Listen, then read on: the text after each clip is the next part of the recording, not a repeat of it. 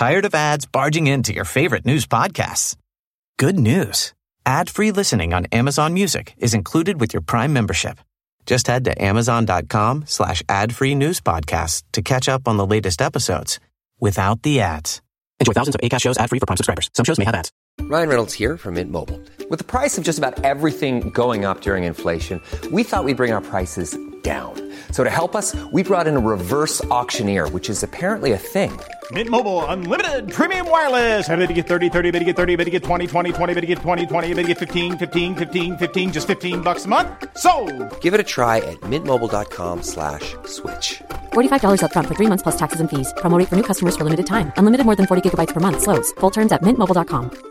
Get the best workout with the best kept secret in fitness. Hydro, the state of the art at home rower. Hydro engages 86% of your muscles, delivering the ultimate full body workout in just 20 minutes. From advanced to beginner, Hydro has over 4,000 classes that are shot all over the world and are taught by Olympians and world class athletes. For a 30 day risk free trial with free standard shipping, go to hydro.com and use code ROW500 to save up to $500. That's H Y D R O W.com. Code ROW500.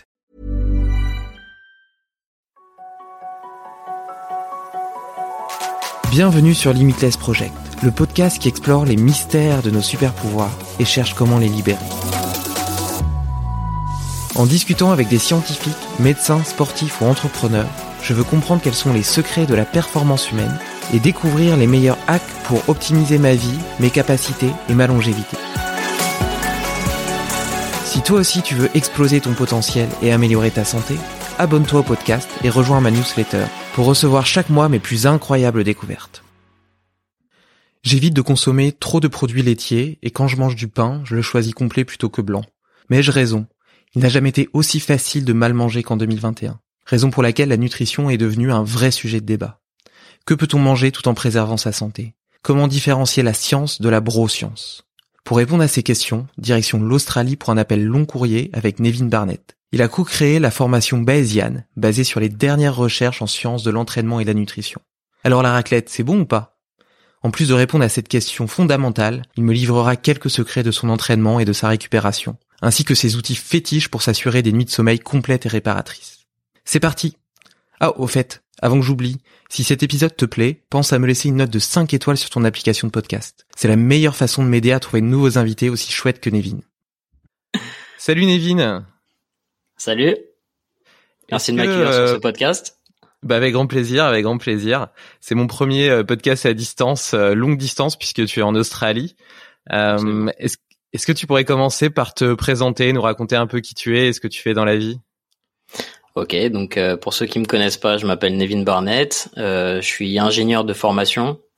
J'ai bossé euh, presque, enfin même un petit peu plus de huit ans dans l'industrie. D'abord automobile, ensuite euh, aéronautique.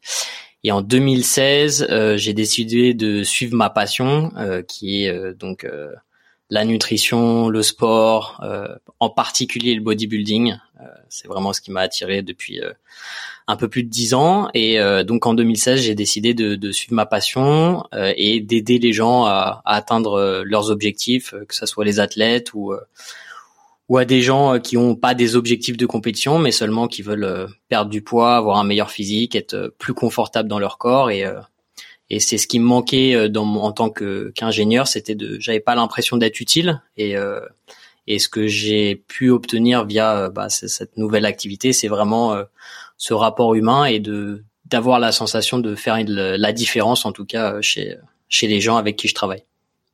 Et euh, aussi, parce que j'oublie un petit peu euh, ce que je fais, c'est que je coach, mais j'ai aussi euh, lancé avec euh, mon meilleur ami et, partenaire Antoine Fonbonne, que, qui est un petit peu plus connu que moi sur les réseaux. On a lancé la formation Bayesian France, qui est une formation en ligne de neuf mois pour pour les coachs ou pour les gens qui veulent devenir coach et qui qui est entièrement basée sur sur qui est evidence based comme on dit. Donc le bon sens de evidence based, c'est-à-dire que on a quand même une approche avec euh, avec une ouverture d'esprit par rapport à ça et on couvre euh, tous les domaines de euh, la nutrition, l'entraînement, la psychologie appliquée à la nutrition, au sport Et, euh, et voilà. Et ça, c'est depuis 2017 et on est à la sixième promotion et on aura la septième promotion en septembre prochain. Et justement, je trouve ça hyper intéressant cette euh, cette casquette euh, scientifique euh, de, de, cette approche scientifique de la nutrition, de la préparation physique et du sport. Euh, quand tu as commencé cette formation, qu'est-ce qui quels ont été un peu les mythes, les principaux hacks qui ont changé ta façon de vivre, ta façon de t'entraîner, ta façon de te nourrir? Qu'est-ce que qu'est-ce qui qu'est-ce qui a vraiment changé ta perception? Qu'est-ce qui t'a vraiment marqué dans cette formation? Bah en fait, le truc c'est que quand j'ai commencé à m'intéresser euh, d'abord à la nutrition, parce que en fait j'étais euh, en surpoids euh, toute mon adolescence et jusqu'à ce que j'arrive en école d'ingénieur où j'ai vraiment atteint un pic en termes de d'indice de masse grasse et de surpoids où je me suis vraiment dit là il faut que je change quelque chose dans ma vie parce que c'est pas possible. Euh, j'étais pas, loin. Tu pesais combien? J'étais pas loin des 90 kilos pour 1m76 et alors j'ai toujours été sportif mais j'étais pas musclé comme je suis musclé maintenant.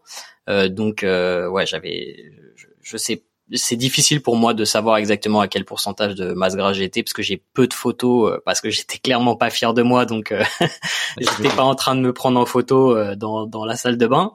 mais j'ai compris que le sport c'était pas suffisant parce qu'encore une fois j'ai j'ai plus ou moins toujours été sportif alors pas de haut niveau mais j'ai j'ai été un peu touche à tout dans mon enfance et euh, à ce moment-là, je me suis dit, ok, euh, je, je, cours tous les jours, euh, je vais à la salle et, et pourtant je perds pas énormément de poids, donc il y a quelque chose qui va pas. Et c'est là où j'ai commencé à, à me renseigner. Internet était de plus en plus accessible.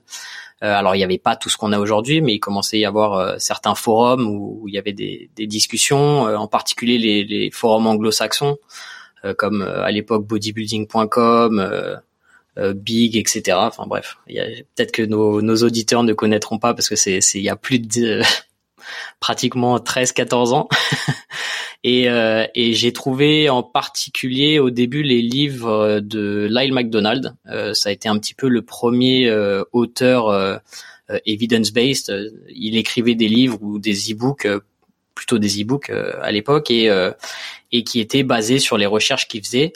Et, euh, et ça m'a permis dès le début en fait d'avoir une approche sur la nutrition qui était euh, basée sur sur des sur des faits euh, vérifiés. Et moi, ça, en tant que scientifique, parce que j'ai toujours eu un peu cette fibre scientifique et cette approche où où j'avais besoin de savoir le pourquoi du comment et je pouvais pas juste suivre une une méthode ou un principe sans remettre un peu en question bah, ce principe et comprendre pourquoi on allait dans cette direction. Et ça m'a permis de bah, de perdre du poids en comprenant que bah, la, euh, le déficit calorique était euh, la clé à, la perte de poids.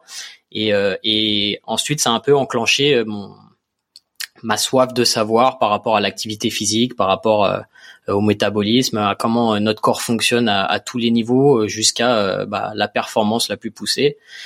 Et quand avec Antoine j'ai décidé de lancer euh, Bayesian, bah c'était vraiment le souhait de bousculer un petit peu justement tous tous les mythes, tous les dogmes qui qu'on trouve sur le fitness et qui, qui sont énormes, euh, principalement à mon avis euh, à des fins commerciales, parce que les gens au lieu de, de de vendre un principe sur lequel tu peux bâtir et tu peux euh, modifier et individualiser, ils préfèrent vendre des méthodes parce que c'est plus facile de, en termes de marketing, de vendre une méthode et de dire à quelqu'un comment arriver à un objectif plutôt de lui expliquer pourquoi elle arrive à cet objectif en lui expliquant un principe. C'est toujours euh, ce, ce, cette problématique de principe euh, contre méthode.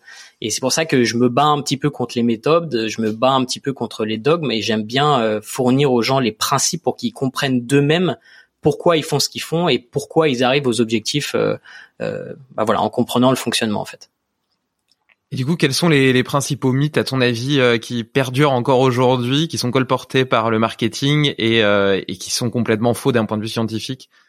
Bah, honnêtement, le, le, le plus gros mythe et qui, qui, qui, fonctionne encore aujourd'hui, c'est euh, bah, c'est ce dont je te parlais tout à l'heure, c'est euh, le déficit calorique. C'est-à-dire que aujourd'hui, on te vend plein de méthodes de perte de poids, que ça soit euh, Ducan, Atkins, euh, diète cétogène pour tu vois une, une diète basse en, en, glucides. Et en fait, il, il, te donne une méthode pour perdre du poids, mais il t'explique pas que cette méthode c'est juste un principe d'implémenter un déficit calorique dans, dans, dans ton alimentation pour perdre du poids. Le truc, c'est qu'en fait, euh, c'est les gens, euh, c'est plus facile pour eux souvent d'accepter une méthode plutôt que d'accepter euh, euh, directement que bah il faut implémenter un déficit calorique. Mais après, t'as as, tout, que ça soit via le véganisme ou via le jeûne intermittent. Tu vois, souvent les gens ils disent ouais bah moi je fais le jeûne intermittent, ça marche super bien, etc. Et quand tu leur expliques, ok, non mais c'est très bien, si, si, ça, si le jeûne intermittent fonctionne pour toi, c'est très bien. Mais il faut que tu comprennes que le jeûne intermittent, ça t'a juste permis de mettre en place un déficit calorique dans ta journée et c'est pour ça que tu perds du poids. C'est pas parce que tu fais un jeûne intermittent, c'est parce que tu as un déficit calorique. Mais les gens sont persuadés que c'est la méthode, le, euh, le jeûne mmh. intermittent qui leur permet de, de, de perdre du poids, alors que c'est euh, c'est juste le principe du déficit calorique. Alors le déficit calorique, calories euh, entrantes, calories sortantes, c'est une simplification. Il y a, il y a toute, euh, enfin, il faut le voir dans son contexte. Et il y a plein de choses qui, qui compliquent la chose. Tu vois, il y a, l'aspect psychologique. Euh, encore une fois, le, contexte est important.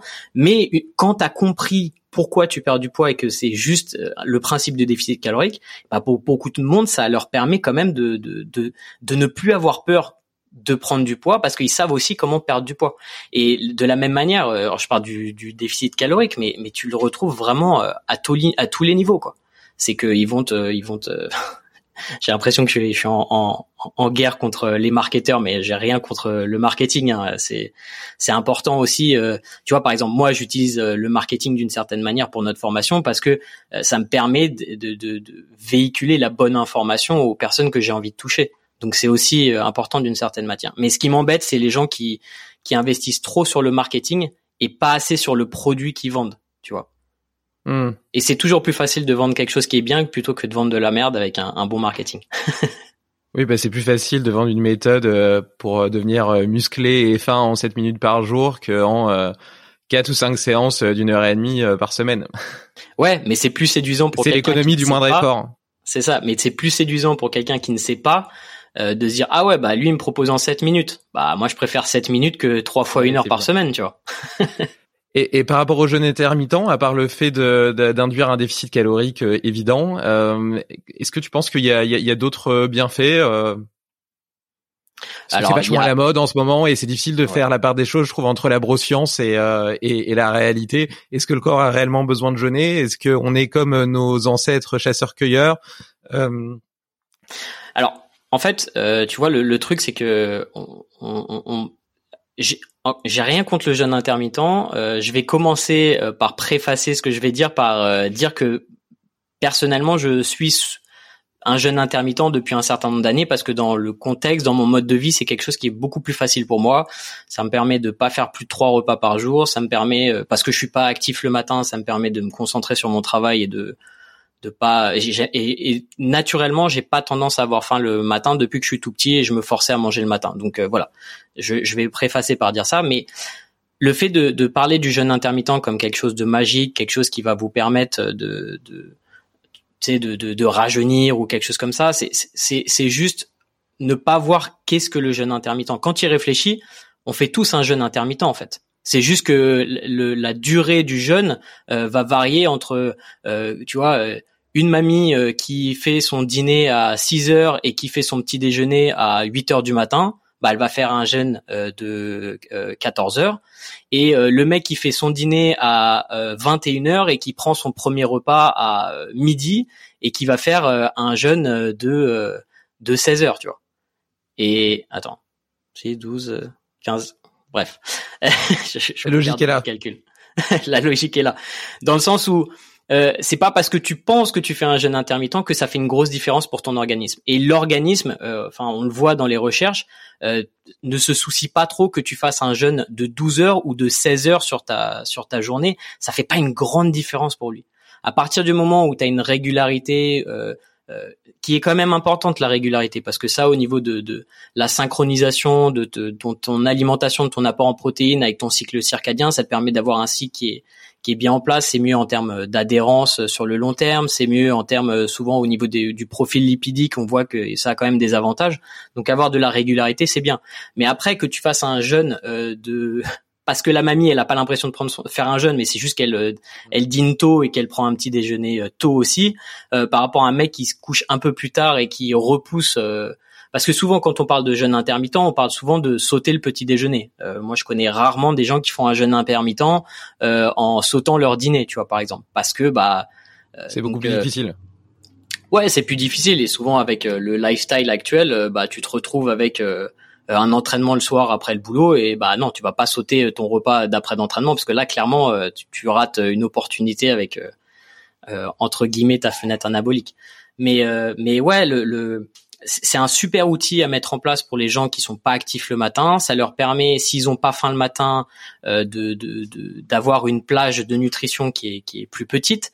Euh, donc dans ce cas-là, c'est bien. Mais euh, il y a certains contextes où je recommanderais pas forcément un un jeûne intermittent, en particulier pour des gens qui ont faim le matin après une période d'adaptation. Faut savoir que euh, la période d'adaptation, d'après les recherches qu'on a sur euh, les, le jet lag, c'est à peu près un jour pour une heure de décalage. Donc par exemple, si tu as l'habitude de prendre un petit déjeuner à 8 heures et que tu décides de mettre en place un jeûne intermittent et que tu commences euh, à manger à midi, ça te fait 4 heures de décalage.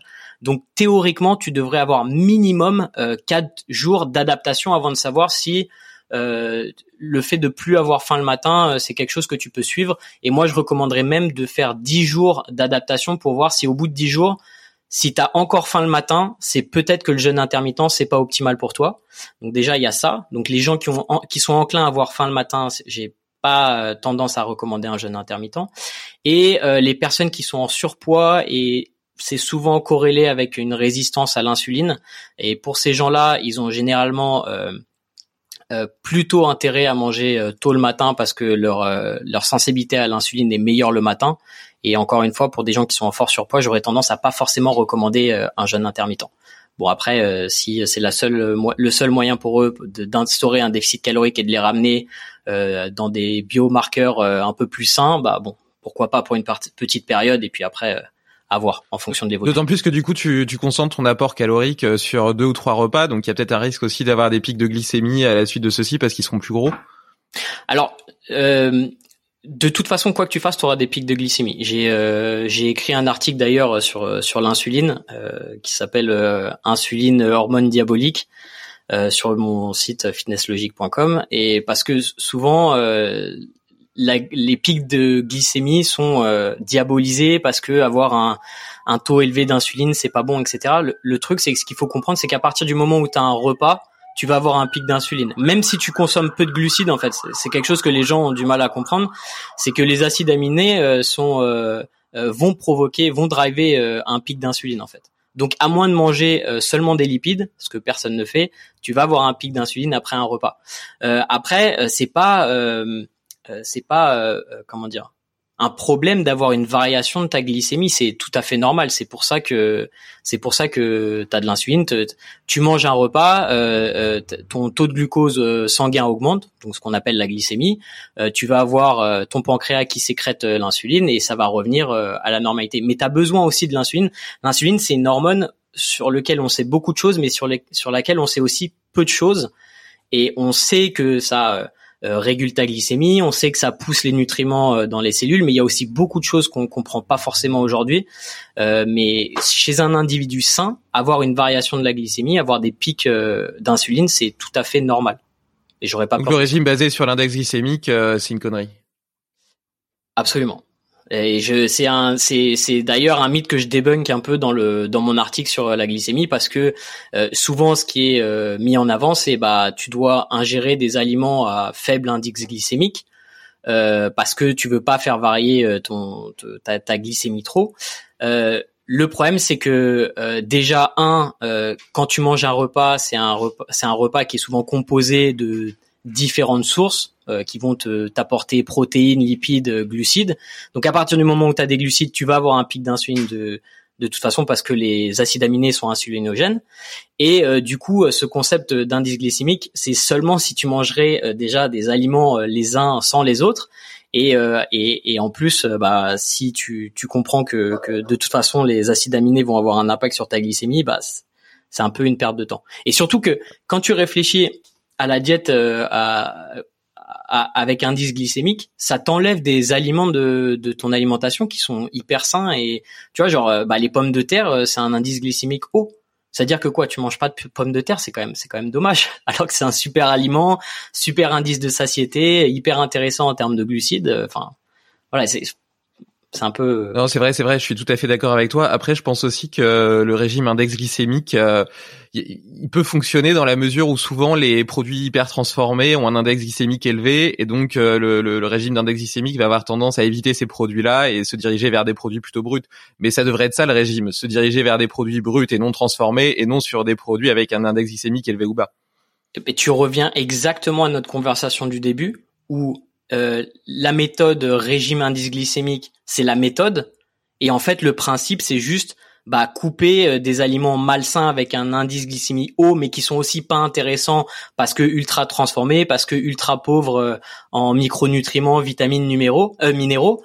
Et du coup, bah oui, si tu coupes ces, ces, ces aliments qui en plus ont une densité calorique hyper élevée, bah potentiellement tu vas introduire un déficit calorique et une perte de poids. Mais tu vois, c'est c'est c'est différent entre ce que tu vends entre dire ouais bah de couper les indices glycémiques et bon revoyons la diète dans son ensemble pour euh, avoir une meilleure sélection des aliments et instaurer une, un déficit calorique par ce biais là quoi. Puisqu'on est parti sur les, les, les, mythes euh, nutritionnels euh, de 2021, il y en a deux autres que j'aimerais aborder avec toi, c'est les produits laitiers et le gluten. Ok, alors euh, c'est bien, je suis content parce par les produits laitiers. Je suis content, parce que euh, j'ai j'ai deux articles sur le j'en ai un sur le gluten qui est en deux parties sur mon site aussi et j'en ai un sur le lait. Comment s'appelle ton site? euh, fitnesslogique.com avec un K à la place du. Je, je, mettrai les liens de toute façon euh, dans dans le dans les commentaires de l'épisode. Top. Donc si vous voulez avoir un petit peu plus de détails avec les sources, etc., je vous invite à, à aller voir ça. Euh, tu veux qu'on commence par quoi? Par euh, par le par le lait ou par le lait? Par le lait? Alors c'est c'est quoi les tes bah, le, lait les produits a priori? Bah il paraît qu'on peut pas le digérer. C'est quoi, par rapport à professeur joyeux euh, on va avoir on va tous avoir un cancer si on si on consomme. Ah bah, je, suis à Montpellier donc effectivement il est assez proche de nous. Ok. Il a été radié ou pas encore? J'ai pas suivi. Bah, il était radié, déradié, puis re-radié. Et alors maintenant, je sais pas s'il est déradié ou re-radié. C'est variable, ça dépend des années. Je crois qu'il a chopé le Covid deux fois en plus. C'est vrai? C'est-à-dire qu'il est, il est pas en super santé. Peut-être qu'il devrait consommer un petit peu de lait. Il, non pasteurisé. il y a quand même survécu. Deux fois. Alors, euh, si on prend un, pas en arrière et qu'on regarde euh, euh, un peu l'historique des produits laitiers, euh, il faut comprendre que déjà tu as une partie de la population qui ne supporte pas le lait tout simplement parce que euh, il, leur manque une enzyme qui s'appelle la lactase et qui permet en fait euh, de casser les, les, les, sucres de lait, donc le lactose et le et le galactose en plus petites particules et après qui permettent d'être digérés. Donc ce qu'ils font, enfin ce qu'ils font, excuse-moi. donc historiquement, quand tu regardes les populations qui sont plus proches de l'équateur, c'est souvent des populations qui ont moins euh, la capacité à digérer le lait. Et quand tu t'éloignes euh, un peu de l'équateur, tu as des populations qui digèrent plus le lait. Et c'est un peu une, une histoire d'évolution parce que les produits chauds, bah potentiellement, ils n'avaient pas forcément besoin de consommer du lait. Et les, et les, et les, et les continents un petit peu plus froids, euh, vers les pôles, bah pour survivre pendant l'hiver, leur source de protéines, c'était potentiellement les sources de lait euh, la fabrication euh, de fromage, de yaourt, etc. Donc déjà ça, il faut comprendre que c'est aussi pour ça que euh, bah pour pallier à ces problèmes proches de l'équateur, bah as des gens qui sont pas cons et ils ont dit ah bah si on fait fermenter tout ça avec les kéfirs ou les choses comme ça, on va quand même pouvoir consommer les produits laitiers sans savoir ce, problème de de ne pas avoir de lactase. D'ailleurs, quand vous achetez un produit laitier à l'origine sans lactose, c'est juste en fait un produit laitier qui est classique et il rajoute en fait de la lactase à l'intérieur du produit pour te donner directement l'enzyme qui va te permettre de, digérer le lait. Donc euh, donc c'est pas en fait du lait sans lactose, c'est du lait classique avec de la lactase. Déjà c'est quelque chose qu'il faut comprendre. Pour les gens d'ailleurs, alors donc excuse-moi, je me perds dans, mon explication, mais en gros tu vas avoir tu vas avoir une partie de la population euh, qui va avoir absolument aucun problème avec les produits laitiers, comme moi, euh, je consomme des produits laitiers sur euh, deux de mes trois repas, tu vois, pour te donner une idée. Et tu vas avoir des gens qui vont avoir des problèmes euh, de de digestion du lait parce que bah, ils sont intolérants au lactose parce qu'il leur manque cette enzyme. Alors c'est une enzyme qu'on a pratiquement tous quand on est nouveau-né et en fonction de notre génétique, c'est quelque chose qui disparaît avec avec l'âge parce que bah, on n'a pas forcément besoin de, de consommer du lait après après l'allaitement. Euh, donc pour ces personnes-là, aucune nécessité à consommer du lait, euh, voire euh, si tu le tolères pas, euh, je déconseillerais de prendre du lait parce que ça a pas d'intérêt, surtout que tu as d'autres formes de protéines qui sont disponibles, donc il n'y a pas besoin de le faire. Après, tu as aussi des moments plaisir, tu vois. tu as des gens qui sont intolérants au lactose et qui veulent quand même manger une pizza ou du fromage ou j'en sais rien. Ces gens-là, je leur recommanderais d'acheter de la lactase sur Internet et de manière ponctuelle si vraiment ils veulent manger un produit laitier se faire plaisir, ils peuvent consommer de la lactase euh, en même temps et ça leur permet d'avoir une, une bonne digestion de, ces produits euh, laitiers. C'est quelque chose dont on parle pas beaucoup alors que pourtant euh, c'est directement introduit dans les produits entre guillemets sans lactose. Et donc en vrai, le lait en tant que tel, donc déjà, tu as cette première problématique de digestion, d'intolérance au lait et entre guillemets au lactose. Et puis après, euh, tu as, des gens comme comme je sais pas comment je l'appelle du coup professeur euh, ex-professeur euh, joyeux euh, qui te présente le lait comme comme cancérigène, comme problématique et quand on regarde les études, les méta-analyses par rapport à la consommation de lait, on se rend compte qu'en règle générale, chez des gens qui n'ont pas de problème d'intolérance, c'est des gens qui sont généralement plus forts, plus grands, qui ont une meilleure santé dans l'ensemble. Et il y a un petit lien de corrélation potentiellement avec, euh, euh, euh, je crois, certains cancers de la prostate chez l'homme. Mais encore une fois, c'est une petite corrélation et c'est difficile de savoir avec tous les autres facteurs confondants si vraiment c'est c'est c'est pour ça que je dis corrélation et pas causalité. C'est vraiment de, difficile de savoir si c'est un lien direct avec la consommation de lait ou si c'est des autres facteurs qui, qui vont influencer ces problématiques. Donc encore une fois, comme je l'ai dit, moi, j'ai pas de problème avec le lactose et j'ai j'ai pas mal de doutes par rapport euh, à, à, ce lien de, de, corrélation et donc je m'inquiète pas par rapport à ça et j'ai tendance à recommander le lait parce que c'est un c'est un aliment qui est très intéressant pour le coup, euh, si après il, y a lait et lait euh, aussi, la, qualité du produit laitier va vraiment euh, dépendre de, ce que vous achetez et ça c'est toujours important quand vous regardez les produits que vous achetez. le lait en brique UHT, c'est quand je parle de lait, c'est pas ça que je conseille. Hein. C'est plus un lait frais, de vache en pâturage qui mange l'herbe. Exactement, mais ça c'est la même chose pour tous les autres produits. Hein. Donc euh, je préfère qu'on soit clair. Euh, tout ce qui est aliments extrêmement transformés, euh, euh c'est un peu à bannir de votre alimentation. Il faut essayer de chercher des circuits courts. si vous pouvez avoir des relations directes avec avec des gens qui élèvent les animaux, qui dans le respect, etc. C'est c'est toujours mieux. Ouais. Et la qualité des produits en, en découlera de toute façon tout à fait en phase avec ça. Et, euh, et donc le gluten, il augmenterait la perméabilité euh, intestinale. Qu'est-ce que t'en penses? Est-ce qu'il faut éviter euh. le pain? Est-ce que je peux manger du pain avec mon fromage? Est-ce que j'ai le droit de manger du fromage, mais le pain? Alors ça, c'est un sujet qui est qui est assez compliqué.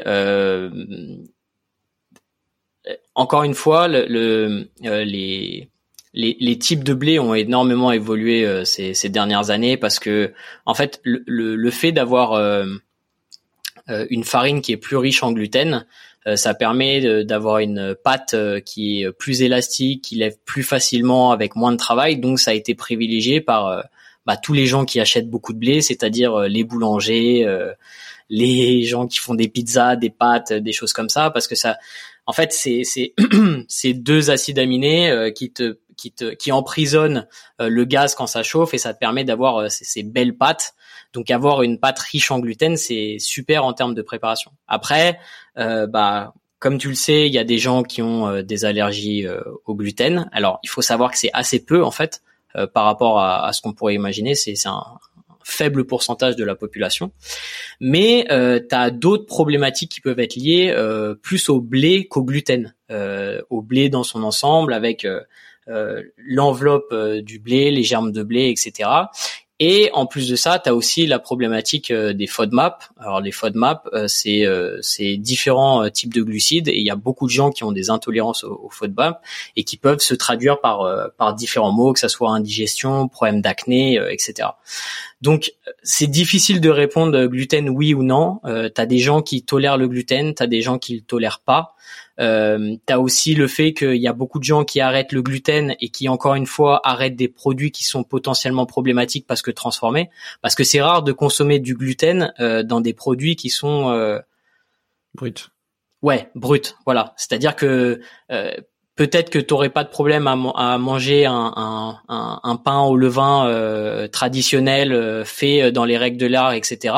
Mais euh, si tu manges la baguette, tu vois, pré-cuite, dégueulasse là, que tu manges avec une qualité des autres ingrédients pas terrible, bah là potentiellement tu vas avoir une problématique. Donc je pense que par rapport à ça, il faut vraiment avoir une approche un peu à tâtons dans le sens où personnellement j'évite euh, quand même de, consommer euh, euh, du gluten parce que j'ai remarqué que j'avais tendance à pas à pas forcément le, le, tolérer hyper bien et que de toute façon dans, dans mon alimentation en général j'ai pas j'ai pas vraiment de produits qui contiennent du gluten, donc c'est c'est pas quelque chose que je recommande. Tu vois, c'est pas quelque chose que je vais imposer à quelqu'un. Je vais pas dire à quelqu'un, mmh. non non, il faut que tu manges des sources de gluten, c'est important pour euh, ton alimentation. Absolument pas.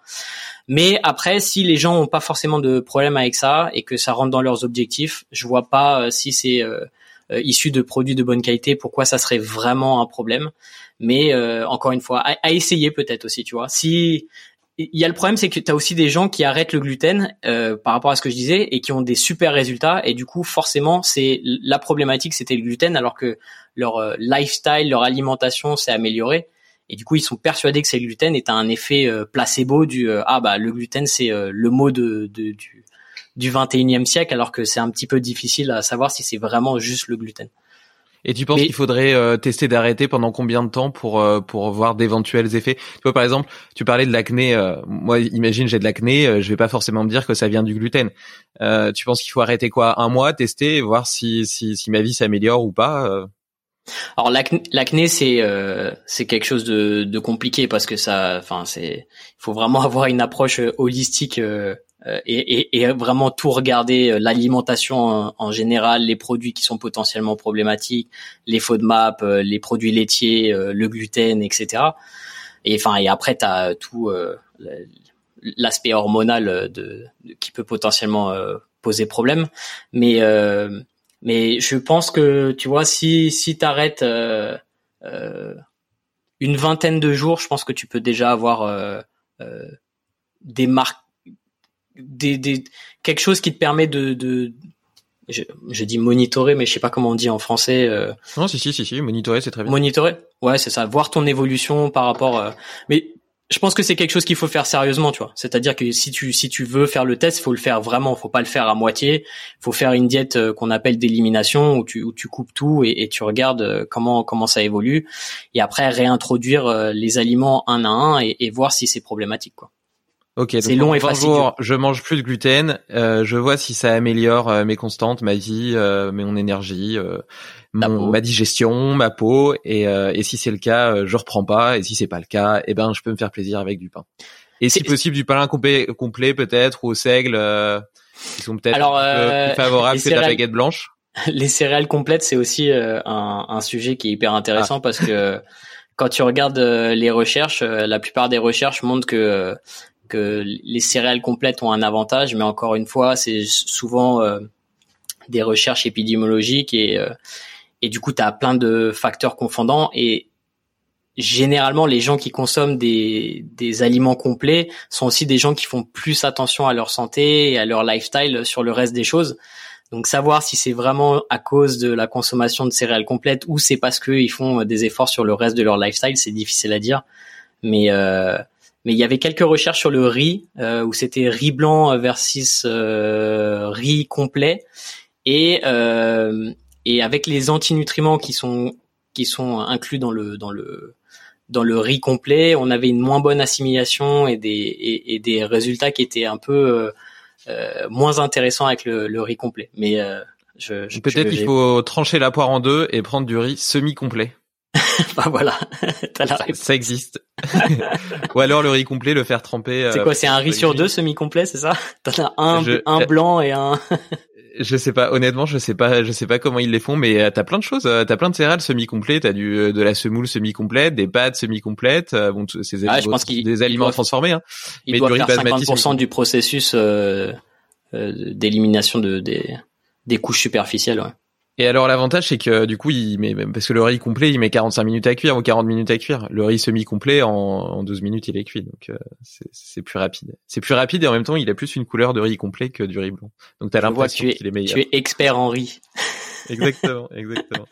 Ouais, il y, a un dernier sujet par rapport à la nutrition qui m'intéresse, c'est euh, c'est les protéines parce que en tant que sportif, on a tendance à en consommer plus que que, que les gens sédentaires. On sait que le sport protège, etc. Les protéines ont aussi plein d'avantages euh, pour pour le maintien de la masse musculaire. Euh, sur l'insuline aussi, etc. Euh, et pour autant, on remarque que dans les zones bleues, ils ont une euh, donc les zones bleues, c'est les zones dans lesquelles on vit le plus longtemps. Après, effectivement, c'est c'est juste observationnel. On peut pas exactement savoir ce qui dans leur mode de vie leur donne cette cette longévité. mais donc dans ces zones bleues, ils ont tendance à manger très peu de protéines. Alors, est-ce que je peux manger des protéines en toute sécurité? Est-ce qu'elles sont bonnes pour moi? Euh, Alors c'est c'est un c'est un sujet hyper intéressant euh, dans le sens où euh, euh, les protéines sont nécessaires euh, pour euh, tous tes tissus. c'est-à-dire que c'est pas seulement souvent en, France on, on, pense que protéines ça veut dire muscle, mais ta peau, tes cheveux, tes ongles, tout tout tes tous tes tissus, tes os, tes tendons, tout est fabriqué à partir de protéines en fait. Donc les protéines sont nécessaires à la vie déjà de toute façon. C'est-à-dire que si tu regardes même le cycle des protéines, tu comprends que c'est le cycle de la vie. C'est ça part de la terre, euh, euh, c'est l'azote qui est contenu dans l'atmosphère qui est attrapé par les plantes. Euh, les plantes convertissent cet azote en protéines végétales. Les animaux mangent ces protéines végétales et nous on mange ces animaux. Enfin bref. Ou sinon t'es vegan et tu manges les plantes directement. Euh, donc, euh, donc, t'as ce cycle. Je la viande, je suis un peu vegan. euh, je, tu vas devoir couper ça peut-être au montage, donc fais attention. euh, euh, mais donc, donc les protéines de toute façon sont nécessaires. Après, euh, t'as le t'as le côté sport, bodybuilding ou des choses comme ça, où si tu veux construire de la masse musculaire, effectivement, tu vas devoir manger plus que qu'un individu sédentaire euh, pour pouvoir maintenir et, pour pouvoir construire euh, de nouveaux tissus. Donc à partir de là, euh, évidemment, entre quelqu'un qui veut peut-être optimiser sa vie sur le long terme et quelqu'un qui veut vivre plus musclé, tu as déjà une différence. et pour être totalement honnête avec toi, je dirais que si ton objectif principal c'est de vivre le plus longtemps possible, euh, je pense que être trop musclé, c'est pas forcément la clé. Donc ça, c'est un choix que, que, que tu dois faire. Parce que euh, d'une certaine manière, quand tu pousses euh, euh, le la croissance musculaire, euh, tu vas demander euh, des, des, processus. Euh, tu vas voir ton IGF-1 qui va être qui va être haut, tu vas voir ta mTOR qui est tout le temps élevé. tu, c'est hyper compliqué, mais il y a plein de processus qui font que bah potentiellement c'est tu vas pas forcément miser sur euh, sur euh, une vie la plus longue possible. Donc dans ce sens-là, euh, tu pourrais vouloir manger un petit peu moins de protéines. Après, si quelqu'un veut être en bonne santé, être musclé parce que il préfère être comme ça et que par rapport à son mode de vie c'est justifié, eh ben il faudra manger plus de protéines. Après, moi ce que je recommande généralement c'est que aux alentours de 1,8 g euh, de protéines par kilo de poids de corps pour les hommes et peut-être 1,6 g par kilo de poids de corps pour les femmes, euh, c'est euh, largement suffisant pour construire de la masse musculaire, conserver sa masse musculaire et être vraiment performant dans des sports où tu dois développer ta croissance musculaire. Donc voilà. après, c'est sûr que si tu regardes les, si tu regardes pas mal des, des causes de, de de, de mort chez les gens, bah tu peux avoir euh, euh, les problèmes cardiovasculaires, euh, les problèmes de cancer de plus en plus dans notre dans nos sociétés, mais tu as aussi les problèmes hépatiques avec tu sais des, des comment dire des styrose Ouais, des cirrhoses, des choses comme ça, et, et bah c'est sûr que si euh, tu as un problème comme ça, bah consommer trop de protéines dans ce cas-là, c'est peut-être pas forcément la meilleure la meilleure idée. Donc il y a des choses comme ça à prendre en, à prendre en compte, je pense. Ok, super, très intéressant. Après, après, je pense que malgré tout, le fait d'avoir euh, une certaine masse musculaire euh, en vieillissant peut quand même avoir des avantages, ne serait-ce que de garder euh, une excellente mobilité, une capacité de se déplacer, de vivre, etc. Ah mais absolument, c'est, c'est, je te dis, c'est vraiment une balance qui est qui est un petit peu compliquée dans le sens où ne pas être mobile, ne pas être ne pas être assez musclé va faire que ça va accélérer ton ton ton enfin va diminuer ton espérance de vie. Tu vois, je crois qu'il y avait une recherche qui montrait que euh, à partir de 65 ans, si tu te faisais une fracture de la côte ou euh, une fracture du col du fémur, etc., tu avais 50% euh, plus de chances de décéder dans les six prochains mois. Donc tu vois bien ah, que tu vois bien que le manque de mobilité c'est c'est vraiment quelque chose de problématique. la perte de masse musculaire, c'est vraiment ce qui ce qui va dégrader le la, la qualité de vie des, des seniors. C'est pour ça qu'on les pousse à, à être actifs le plus longtemps possible parce que maintenir une masse musculaire euh, c'est extrêmement important pour ça parce que ça protège en termes de santé. Le muscle c'est pas quelque chose de euh, d'inerte qui, qui sert à rien. Mais euh, quand je disais euh, musclé, c'est pas une musculature qui te permet d'être actif, voire sportif. Mais tu vois, moi par exemple, mon, mon, mon attrait pour la musculation c'est au-delà de ça, tu vois. C'est-à-dire que j'ai des muscles qui euh, j'en ai pas besoin euh, dans ma vie de tous les jours à part euh, parce que j'ai envie d'être plus musclé, tu vois. Et peut-être D'ailleurs tu tu, tu, pratiques tu pratiques d'autres sports aussi, je crois, du, du surf, du parachutisme. Peut-être que le parachutisme t'a arrêté depuis depuis ton accident. Alors j'ai pas ressauté en parachute depuis euh, depuis euh, ouais 2018 où je me suis euh, ouais 2018 où je me suis j'ai eu un petit accident. sinon je surfe toujours. je fais un petit peu de foot entre entre potes, enfin potes. C'est pas vraiment mes potes, mais c'est des gens avec qui je joue au foot ici. Mais rien de très sérieux. Mais mais ouais c'est c'est tout ce que je fais en ce moment. Ouais. Est-ce que tu remarques une, une, complémentarité, une sorte de transfert entre les différents sports? Est-ce que tu penses qu'avoir une condition physique euh, générale euh, de qualité t'aide de façon générale dans tous les sports que tu pratiques et dans ta vie quotidienne d'ailleurs? Ça, c'est absolument indéniable. Euh, de toute façon, tu as juste à regarder les podiums olympiques et tu regardes dans 80% des cas, euh, la personne qui est euh, première sur le podium a une meilleure composition physique que le 2 et le 3e. Donc clairement, avoir un ratio euh, muscle masse maigre masse grasse faible va te donner un avantage dans la plupart des sports. Donc donc à mon avis, c'est indéniable que d'être dans une bonne condition physique, d'avoir une bonne masse musculaire et un indice de masse grasse plus faible sera optimal euh, dans la plupart des sports que tu fais. Sauf si tu fais du sumo, mais là c'est c'est un peu hors catégorie. où là tu essayes quand même d'être euh, d'être le plus lourd possible. Mais que ça soit euh, les sprinters, les les haltérophiles, n'importe quel sport, généralement tu vas avoir un rapport entre guillemets poids puissance le plus optimal possible. Est-ce que tu utilises des outils euh, un peu, peut-être un peu plus à la mode, euh, type euh, TRX, anneau un peu gymnastique, kettlebell, etc., ou t'es resté sur des entraînements plus traditionnels, haltérophilie, bah, alter, bar, machine, etc., poulie Alors moi, je vois toujours quel que soit l'accessoire d'entraînement, euh, comme euh, comme des outils en fait que tu peux implémenter et qui peuvent être intéressants euh, dans dans la pratique, dans le contexte. Quelqu'un qui s'entraîne à la maison, par exemple, qui a pas accès à des machines, qui a pas accès à beaucoup de poids, bah avoir euh, tu vois un TRX, avoir des anneaux, ça permet d'intégrer euh, des exercices qui sont euh, plus intéressants. Plus t'as plus t'as d'outils et plus tu peux optimiser ton entraînement. Et à mon avis, il y a y a enfin tu vois par exemple, tu parles des anneaux, bah j'aime beaucoup sur les exercices de tirage avoir une mobilité au niveau de ton avant-bras pour éviter les contraintes au niveau du coude, au niveau de l'épaule. Donc euh, quand euh, tu vois quand je programme des tractions par exemple, bah, si la personne a des anneaux, je vais plutôt lui recommander de faire des tractions sur des anneaux parce que ça va lui permettre d'avoir plus de mobilité, moins de contraintes et potentiellement moins de problématiques en termes de gestion et prévention de blessure, même si j'aime pas le terme prévention de blessure, je, je, dirais plutôt gestion du risque de blessure, parce que tu peux, enfin, si tu es un sportif, à un moment dans ta vie, euh, tu, tu, vas te blesser, donc euh, c'est juste euh, savoir gérer le risque par rapport à la blessure. le TRX, c'est aussi quelqu'un, c'est quelque chose qui peut être extrêmement intéressant, tu vois, pour faire bah, des pompes lestées, pour faire du face qui a un tirage haut. tu vois, c'est c'est en plus le TRX, tu vois par exemple pour un tirage haut, c'est intéressant parce que euh, quand tu es en bas du TRX, quand tu te suspends, bah, la résistance est plus grande, c'est là où tu es plus fort au niveau de ta courbe de force. Et quand tu arrives en haut du TRX, vu que tu es plus relevé, il y a moins de résistance qui est créée par, par ton corps. Et c'est là où tu es aussi plus faible en termes de courbe de résistance. Bah, tu vois, c'est des outils qui peuvent être intéressants comme ça.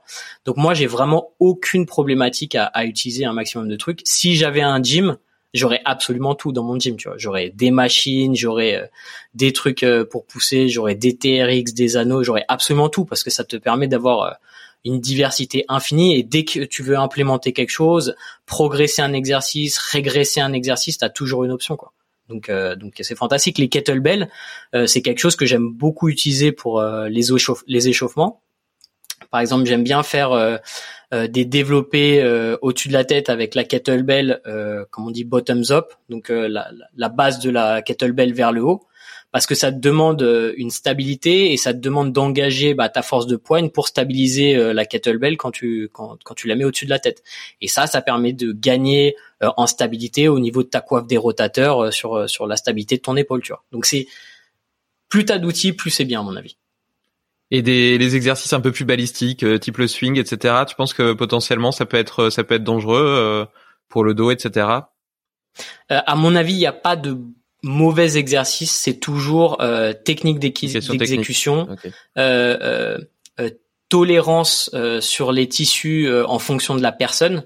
Tu vois, quelqu'un qui a énormément d'entraînement, qui a qui a qui à travers sa progression a bâti une tolérance extrême sur certains mouvements euh, c'est comme ça justement que tu, tu, tu gères euh, la, la, gestion et la, la limite, limitation euh, des blessures.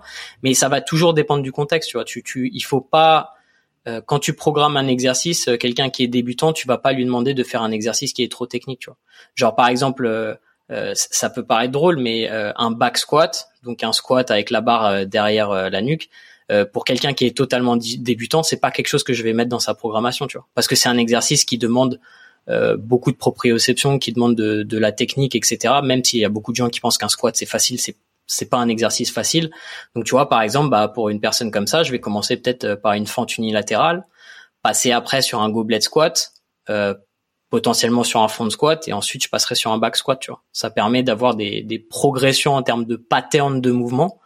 Et, euh, et à mon avis, c'est beaucoup plus intéressant sur la progression sur le long terme. Et excuse-moi, j'ai pas répondu à ta question. Non, non, si, si, euh, c'est hyper intéressant. Si? C'est hyper intéressant, si, si. Euh, T'avais encore quelque chose à dire là-dessus? Ouais, mais je me suis perdu donc. Euh.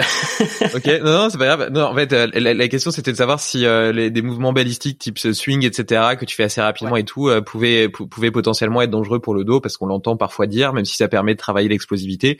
Et toi, ce que t'expliquais, c'était que c'était toujours une question de technique et qu'il fallait toujours adopter un principe de progressivité. D'ailleurs, c'est le cas dans n'importe quel sport, à mon avis.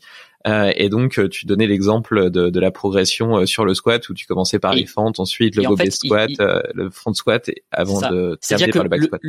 Le, la blessure, en fait, tu pourrais la traduire comme euh, une tension appliquée à un tissu qui est supérieure à, à, à, à, ce que le tissu peut supporter, en fait. Ok? Hmm. Donc, quand, tu, quand tu le regardes de cette manière, euh, en fonction de l'intensité de l'exercice, en fonction des, contraintes que tu mets euh, sur le tissu euh, via l'exercice, eh ben tu peux adapter. Donc tu vois par exemple un swing de kettlebell, il y a une différence entre faire un swing avec une kettlebell de 45 kg et un swing avec une kettlebell de 5-6 kg, tu vois. Donc la, la, tension, l'intensité de l'exercice est différente. Donc euh, il faut pas voir un exercice comme problématique ou potentiellement dangereux. Tu vois, le, le, soulevé de terre, c'est un exercice qui est souvent, enfin, présenté comme dangereux pour le dos, etc. Alors que en réalité, quand tu regardes les chiffres, euh, il y a beaucoup plus de personnes qui se font des hernies discales sur un squat que sur euh, un soulevé de terre. Euh, donc tout simplement parce que bah déjà si tu n'arrives pas à soulever de terre justement parfois tu as juste à lâcher la barre alors que quand tu quand as un échec avec un squat bah la barre elle est encore derrière ta tête donc c'est un petit peu problématique mais mais mais il faut pas voir un exercice comme problématique. Il, faut voir euh, souvent comme euh, les gens qui vont un peu trop vite euh, en besogne, tu vois, qui veulent tout de suite faire des exercices compliqués, tout de suite faire des exercices avec des grosses intensités, avant d'avoir pris le temps de, de, de bâtir une tolérance pour l'exercice dans leur tissu, dans dans les contraintes mécaniques qui sont imposées par par les exercices. Et euh, t'inclus des séances euh, cardio dans ton entraînement pour travailler un peu la filière aérobie? Alors, euh, pas forcément dans une paire de poids, plutôt dans une logique de, de renforcement du cœur, etc. Dans mon entraînement ou dans l'entraînement des Non, non, dans ton entraînement ou ta, ta, ta, conception de la chose? Euh, alors, déjà j'aime pas le cardio. Donc euh, donc je vais pas chercher forcément à faire du cardio. Euh, j'ai plus tendance à dans mes entraînements euh, m'entraîner en, en, en en série combinée. C'est-à-dire que je vais avoir deux ou trois exercices où en fait je vais faire en superset ouais c'est ça ouais. Alors enfin je dis série combinée parce que c'est c'est la définition généralement qui est, qui est utilisée pour euh, ce dont je parle parce que superset généralement euh, on dit de quand tu fais un exercice agoniste et un antagoniste. Tu vois par exemple tu vas faire euh, un, un exercice de biceps et un exercice de triceps c'est c'est un superset et un bicep c'est généralement euh, deux exercices à la suite pour un même muscle. Donc tu vas faire un curl incliné et, et un curl marteau par exemple et ça ça sera un... donc la série combinée c'est euh, comme, enfin, ma définition, c'est euh, je fais une série euh, sur un exercice A, je prends un peu de repos, je fais mon, une série sur mon exercice B, je prends un peu de repos, je fais une série sur mon exercice C, et après je reviens à mon exercice A. Et en fait, ça te permet quand même de maintenir un rythme cardiaque qui est assez élevé, donc de, de travailler ton cardio d'une manière un petit peu différente, tout en n'ayant pas forcément besoin de faire du cardio à part entière. Après, c'est vrai qu'en termes de santé, ça, ça, peut être intéressant si les gens aime ça, mais dans mes programmations, j'ai pas tendance à le, le, mettre en place, à part pour les gens qui euh, euh qui font des compétitions et où au bout d'un moment, bah il faut euh, il faut euh, introduire un, un, déficit calorique plus important et que tu arrives un peu à la limite au niveau de, de du déficit calorique via l'alimentation parce que tu peux quand même maintenir un certain nombre de nutriments dans la diète et de micronutriments et que tu peux pas juste descendre les, les calories infinies sans avoir bah, un peu de, d'autres problématiques sur le long terme, quoi. Hmm. tu as quel âge, Nevin? J'ai 33 ans. 33 ans, ok, donc parfait. Euh, donc euh, tu, comment est-ce que comment est-ce que tu dures? Comment est-ce que tu peux éviter de te blesser? Bon, bien sûr, tu l'as dit tout à l'heure, euh, il y a toujours un risque inhérent au fait de faire du sport, de se blesser. Mais comment est-ce que tu peux avoir une approche de l'entraînement basée sur la durabilité, sur le long terme, surtout passé 30 ans? Euh, alors c'est une question, euh, c'est une question assez euh, complexe. Euh, pour revenir à ce que tu disais, je pense que si tu t'es jamais blessé en étant sportif et que tu t'investis dans le sport, c'est que sans doute tu te pousses pas assez. Parce que pour pour avoir parlé avec et coaché des sportifs de haut niveau, euh, je pense que tout le monde a une blessure à un moment. Euh, tu sais pas quelque chose que tu peux complètement éviter, complètement maîtriser. Après, bah, ça, il faut voir comment tu tu t'attaques la blessure, comment tu récupères euh, physiquement et psychologiquement à partir de là.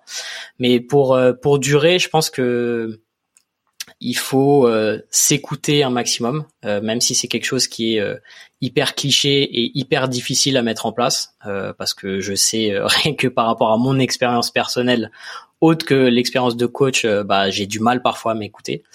Euh, il faut faire extrêmement attention euh, à sa programmation. Il faut programmer de manière intelligente parce que bah, souvent les, les, les, blessures découlent d'un problème de, de technique, d'un problème de, de, de, programmation dans le sens où on veut en faire trop et, et sous-estimer le côté récupération.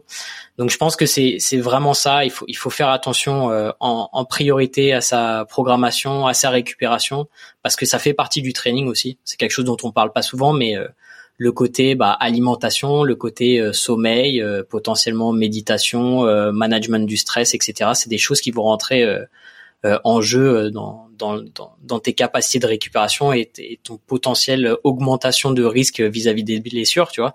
Si tu dors 5 euh, heures par jour, que tu es hyper stressé au travail et que tu te défonces à l'entraînement à chaque fois, la blessure va arriver assez rapidement malheureusement. Donc donc c'est des choses auxquelles il faut faire attention et à mon avis ça serait les les conseils que je donnerais pour les gens qui, qui veulent durer, c'est s'écouter un peu plus et faire attention à ça. Comment est-ce que tu optimises justement ta récupération et ton sommeil? Est-ce que tu as des petits hacks euh, qui te permettent euh, d'être plus en forme, euh, de mieux récupérer, de mieux dormir? J'essaye d'avoir une routine la plus solide possible avec des habitudes qui sont les mêmes tous les jours. J'ai pris beaucoup de temps à comprendre que pour dormir plus, bah il faut se coucher plus tôt. c'est la clé, c'est la clé du succès. Si vous essayez de, de dormir plus, euh, c'est le seul truc qui marche. C'est comprendre que l'effort il se fait avant d'aller se coucher. Donc euh, euh, j'ai une alarme le soir, j'ai une alarme pour arrêter de travailler, j'ai une alarme pour commencer mon dernier repas, j'ai une alarme pour commencer mon mon rituel de, de pré-dodo et, et ça, ça m'a permis vraiment de me coucher à la bonne heure et d'être sûr d'avoir, euh, euh, tu vois, j'essaye d'avoir 8 heures et demie de, de, sommeil tous les jours. Et c'est vraiment Au lit ou de sommeil effectif? Disons, euh, disons que je me je suis 8h45 dans le lit et je pense que j'ai à peu près 8h30 de, de sommeil effectif. Ouais. Bien. Voilà. Et si tu si tu m'avais demandé ça euh, il y a quoi il y a deux trois ans euh, j'étais plus sur euh, les les 6h45 tu vois. Donc donc c'est un c'est un effort que j'ai fait. Et et, et je t'assure que j'ai des des journées bien remplies tu vois parce que je sais que beaucoup de gens vont écouter ça et dire ouais mais bon lui il a le temps et tout mais mais en réalité le temps c'est toi qui le crée c'est c'est c'est comme tout hein. mon mon mon planning sur ma sur ma journée il est hyper euh, détaillé. Hein. à partir du moment où je où je où je me lève, euh, j'ai un planning où j'ai euh, un truc toutes les demi-heures, toutes les heures, toutes les deux heures, je me mets des blocs en fonction de ce que je veux faire sur sa journée et je m'y tiens au maximum et ça me permet d'être beaucoup plus productif comme ça. Bah, déjà, si tu passes pas deux heures devant la télé tous les soirs, tu gagnes pas mal de temps. Ouais, j'ai pas de télé, euh, j'ai pas. Euh, bah, voilà. voilà, voilà le hack parfait pour mieux dormir et économiser du temps. Ne pas avoir de télé chez soi. Mais c'est marrant parce que quand tu quand tu réfléchis, ce qui est normal dans notre société aujourd'hui, c'est de claquer 2-3 euh, heures sur Netflix. C'est tout à fait tout à fait normal. Par contre, si tu t'entraînes 3 heures à la salle par semaine, bah t'es obsessif compulsif direct. Et, euh, est-ce que t'as est-ce trouvé des, des, des, techniques pour améliorer la qualité de, de ton sommeil? Parce que là t'as as parlé de la durée, mais euh, mais pour la qualité. Ouais ouais, j'ai fait euh, une vidéo euh, là-dessus sur YouTube et et c'est absolument primordial pour moi. ce qui ce qui va modifier la, la qualité de ton sommeil, c'est déjà de pas avoir de la régularité sur tes heures de coucher et tes heures de, de réveil. Euh, ensuite, la qualité en elle-même, euh, si tu es exposé euh, à beaucoup de lumière bleue avant d'aller te coucher, bah potentiellement tu vas tu vas avoir un impact au niveau de ton cercle circadien. Donc encore une fois, ça, ça va dérégler un petit peu ton processus de sommeil. Et bah je dors avec, tu vois ici j'ai pas, j'ai des stores mais ça bloque pas complètement la lumière. Et vu que je me, je vis pas exactement aux heures de, de de lever, de coucher du soleil. J'ai un masque que je mets toutes les nuits, euh, qui est super bien. J'ai pris énormément de temps à trouver un bon masque, et j'utilise aussi euh, des bouchons de d'oreille pour être sûr d'être isolé bah, du bruit et de la lumière. Alors c'est pas la. Je mettrai les liens de tes de ton équipement, euh, de ton équipement parfait, de ton masque parfait. Ça marche, ça marche. Je te, je te, je te mettrai ça. Alors c'est c'est pas l'équipement le plus sexy. Hein. Si vous avez une fin de date plutôt fructueuse, c'est pas forcément ce que vous voulez sortir la, la première nuit, mais mais je vous assure qu'en termes de qualité de sommeil, euh, c'est c'est ce qui est mieux parce que vous avez vous, vous réveillez, vous avez l'impression d'avoir dormi dans une grotte euh, perdue au fin fond de de, de la campagne et c'est vraiment le top. Pour les gens qui habitent en ville et qui sont euh, qui sont exposés au bruit et à la lumière surtout. Ouais. Ouais. ouais. Bon, T'as évoqué rapidement tout à l'heure la, la méditation. Tu, tu pratiques la méditation ou des exercices de respiration peut-être? Ouais, euh, je alors, je suis hyper mauvais en méditation. Euh, je le dis clairement, ça fait un, ça fait un moment que j'essaye, mais j'y arrive pas très bien. Euh, le mieux pour moi, c'est de faire des exercices de respiration. Euh, parfois, je fais des petits cycles où je travaille l'apnée et, l'apnée, ça me permet vraiment bah, de contrôler mon ma respiration et de, de vraiment me, me mettre dans une zone de méditation. Mais sinon, tous les matins, en fait, euh, je fais euh, un peu de yoga, stretching, euh, exercice de respiration pour euh, ma cage thoracique, etc. Et là, c'est un peu un moment où je où je médite, où je, où je visualise sur ma journée ce que je vais faire, euh, ce que je veux faire, etc. je, je pense pas qu'il y ait de bonnes façons de méditer. Je pense que la méditation, c'est justement se centrer sur soi, sur sa respiration, sur ses sensations. Et à partir de ce moment-là, eh, on le fait forcément bien. Euh, je pense pas que ce soit le fait de, de faire le noir dans son esprit et de penser à rien. Euh, personne n'y arrive. Je pense que c'est surtout la capacité surtout de se reconnecter à soi et au moment présent. Et en faisant du, yoga, de la respiration, etc., tu le fais forcément. Non, je pense que tu as tout, à fait, raison. C'est juste que c'est vraiment difficile pour moi de de, de, de, me relaxer, d'être un peu plus simple dans mon questionnement, dans, dans, dans les choses qui se passent dans ma tête. C'est un peu toujours un peu rapide et du coup, euh, tu vois, prendre un, pas en arrière et, euh, et se poser les bonnes questions. Je pense que c'est ça aussi qui manque beaucoup euh, dans notre société aujourd'hui, c'est que les gens ont un peu peur de se retrouver, tu sais, face à soi-même et, et, et, se poser les questions qui dérangent un petit peu, parce que c'est ça aussi la méditation. C'est la méditation, c'est pas toujours euh, quelque chose de, de positif. Parfois, c'est des moments qui sont un petit peu difficiles. C'est des moments où tu, tu, dois te poser des, des questions qui vont un peu affecter bah, euh, ton ressenti, euh, qui vont peut-être augmenter un petit peu ton anxiété sur le moment, mais ça permet de vraiment d'aller au, au, fond de, de, ton questionnement et de, de, de, trouver des solutions aussi par, par ce biais-là, parce que souvent, les solutions, tu les as en fait, mais c'est juste que tu te poses pas les bonnes questions. quoi. Est-ce qu'il y a, il y a d'autres euh, hacks euh, qui te permettent de mieux vivre, d'être plus en forme, d'être plus productif, plus heureux peut-être? Euh... Faire des listes. faire des listes. J'adore. J'adore faire des. Non, et c'est hyper important parce que quand, quand tu as une idée ou que tu as des choses à faire, etc., j'ai vu une étude qui montrait que si tu avais une chose à faire insignifiante et que tu la notais pas et que tu la faisais pas tout de suite, elle continuait à tourner dans ta tête alors même qu'elle était insignifiante. Et donc, si tu le notes pas, si tu prends pas l'habitude de, le noter et de faire des listes, justement, de faire des to-do listes, bah, t'as le cerveau qui est toujours embrumé d'un tas de choses que tu dois faire et qui restent en, en tâche de fond, tu vois. Ah clairement, euh, moi, je suis, euh, je suis un gros kiffeur euh, des listes. J'adore faire des listes et après les barrer. C'est, c'est, c'est orgasmique. C'est fait. Ça, je l'ai fait. Mais ouais, je pense que, je pense qu'il y a, il y a clairement quelque chose par rapport à ça. c'est quelque chose qui, qui m'a pas mal aidé. Euh, ouais, c'est un, un peu tout euh, en termes de hack. Enfin, il y en a plein peut-être, mais c'est toujours difficile parce que tu sais, tu t'optimises tout euh, au travers des années. Après, tu te rends pas compte que ça pourrait être un hack pour certaines personnes parce que ça devient une habitude un peu banale dans ta vie et tu te rends pas compte que certaines personnes ne font pas ça. J'ai fait une vidéo par rapport à ça, mais je touche plus à mon téléphone avant d'avoir effectué quelques tâches dans le matin et ça me permet vraiment d'être euh, plus productif, d'être plus créatif au niveau de mon écriture, au niveau de de ma pensée, etc. De pas avoir euh, les distractions et les stress, tu sais, qui, qui viennent euh, bah, des messages que tu lis, des, des gens qui, qui t'interpellent, et, et, etc. Donc tu vois, je me je me réveille et je touche pas à mon téléphone au moins entre 3 et 4 heures avant de après m'être réveillé, tu vois. Ouais. Ça, ça m'a beaucoup aidé. Ouais. Pas facile. Et, et le soir avant de dormir aussi peut-être? Non. Alors là, par contre, euh, non, euh, je je peux pas en fait me permettre en Australie parce que si je si j'utilise pas mon téléphone le matin et que j'utilise pas mon téléphone le soir, je suis complètement coupé en fait euh, de de la vie en France en fait. Et c'est ma plus grosse problématique. Si je pouvais le faire, vraiment, je le ferais. Et c'est d'ailleurs ce que je conseille aux gens. Mais personnellement, c'est impossible pour moi parce que c'est à dire pas parler à mes amis, pas parler à ma famille, même tu vois, pas pouvoir faire de live avec avec les élèves bayésiens ou des choses comme ça. Donc donc c'est c'est malheureusement c'est impossible pour moi. Et euh, quelle est la clé selon toi pour euh, se dépasser euh, sportivement ou même intellectuellement, si on avait une? Je pense que je pense que la visualisation c'est extrêmement important et c'est quelque chose qui est largement sous-estimé par par beaucoup de gens en fait.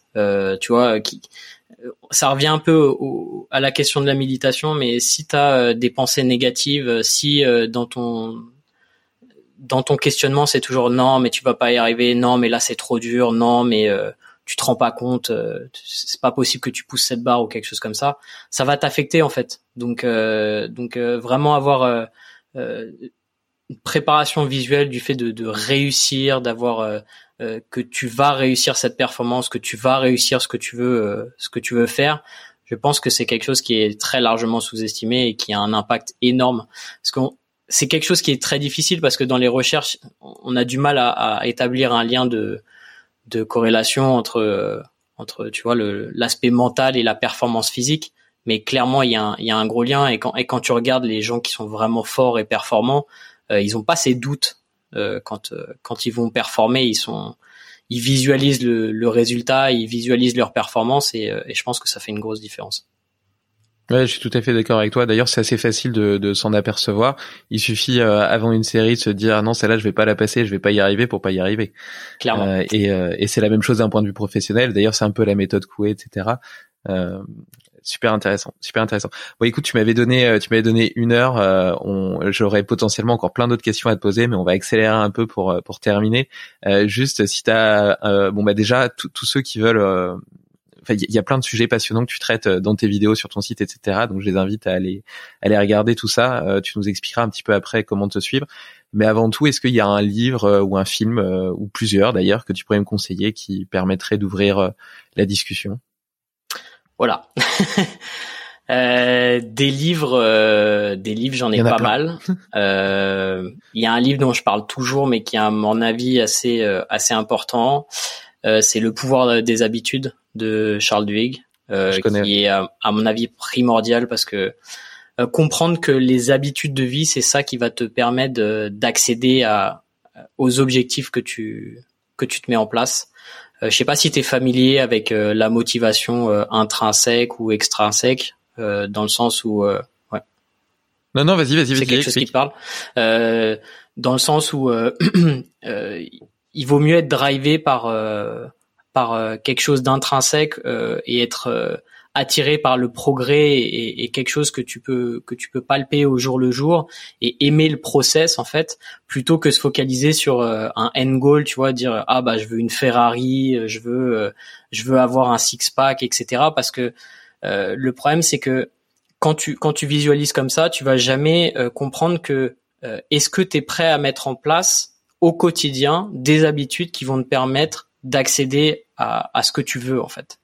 Et, et c'est toujours quelque chose qu'il faut te poser comme question quand tu mets en place euh, euh, un euh, un goal, un objectif, excuse-moi, désolé.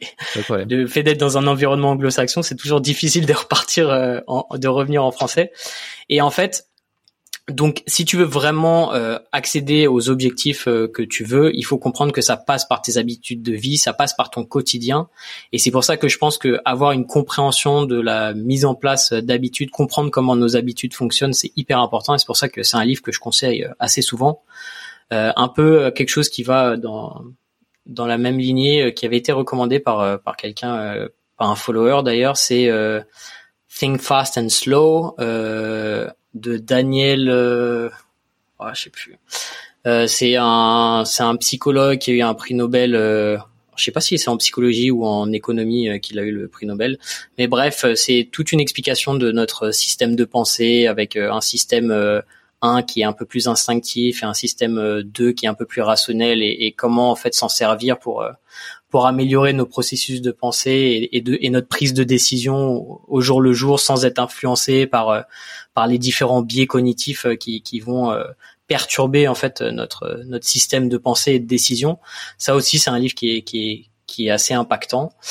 Euh, Enfin, j'ai tellement de livres. D'ailleurs, il faut que je fasse une vidéo là-dessus parce qu'on me demande toujours. Euh, mais euh, ouais, déjà lisez plus de livres parce que les bonnes informations sont dans les livres. Euh, si les gens ils se cassent le cul à, à écrire un livre pendant trois ans, c'est justement pour vous fournir des informations de qualité comparé à vos TikTokers euh, qui prennent cinq minutes pour faire euh, leur danse TikTok euh, et que vous allez absolument rien en retenir.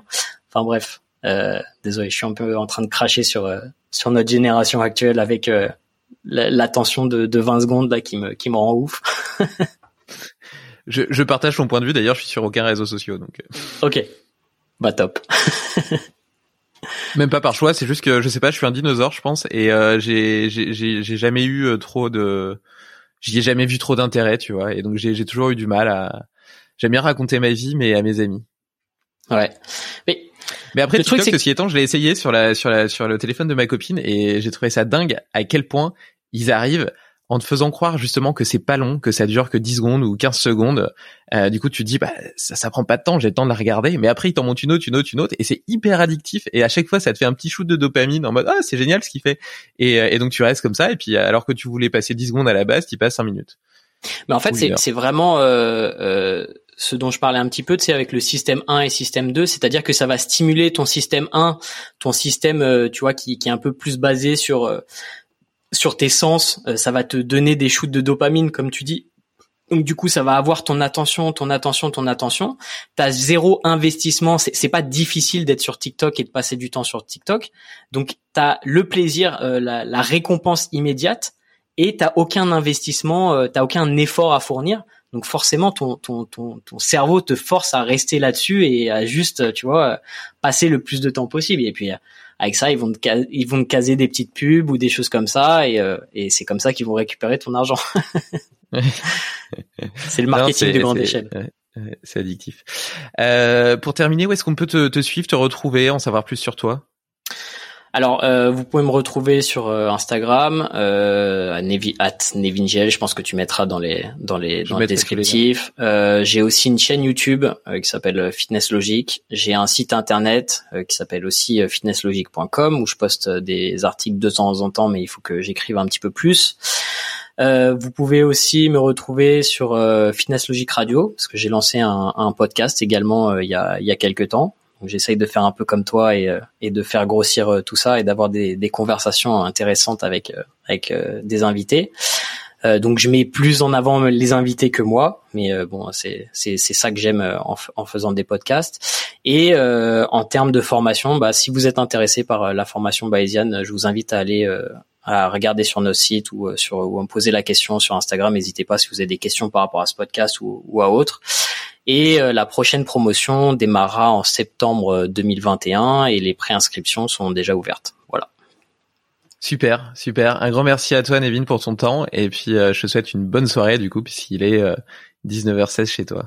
C'est ça. Bah, merci beaucoup pour ton temps, David. Merci beaucoup de m'avoir accueilli et pour tes questions intéressantes. Et bah, peut-être qu'on sera un épisode 2 un de ces quatre. Eh ben, honnêtement, honnêtement, j'aurais pu avoir un tas d'autres questions. Il y a, il y a plein de fois où je me suis retenu de de de, ré, de réenquier, de réenchérir, euh, de débattre sur certains sujets, et puis j'en avais d'autres en réserve. Donc, euh, donc je suis trop bavard. C'est ça que tu es en train de dire. Non, non, pas du tout, mais il nous aurait fallu deux heures. C'est plutôt ça que je suis en train de dire. Et donc, euh, et donc la porte est ouverte pour une V2, enfin une partie 2 plutôt. Top, super. À plus, ciao. Merci. Bravo, tu as écouté cet épisode jusqu'au bout. Si tu veux être sûr de ne rien oublier, retrouve le résumé de l'épisode et tous les hacks de mon invité du jour sur limitless-project.com. Mais avant, pense à me laisser une note de 5 étoiles sur ton application de podcast. C'est la meilleure façon de soutenir mon travail et de m'aider à convaincre de nouveaux invités de venir partager leurs secrets.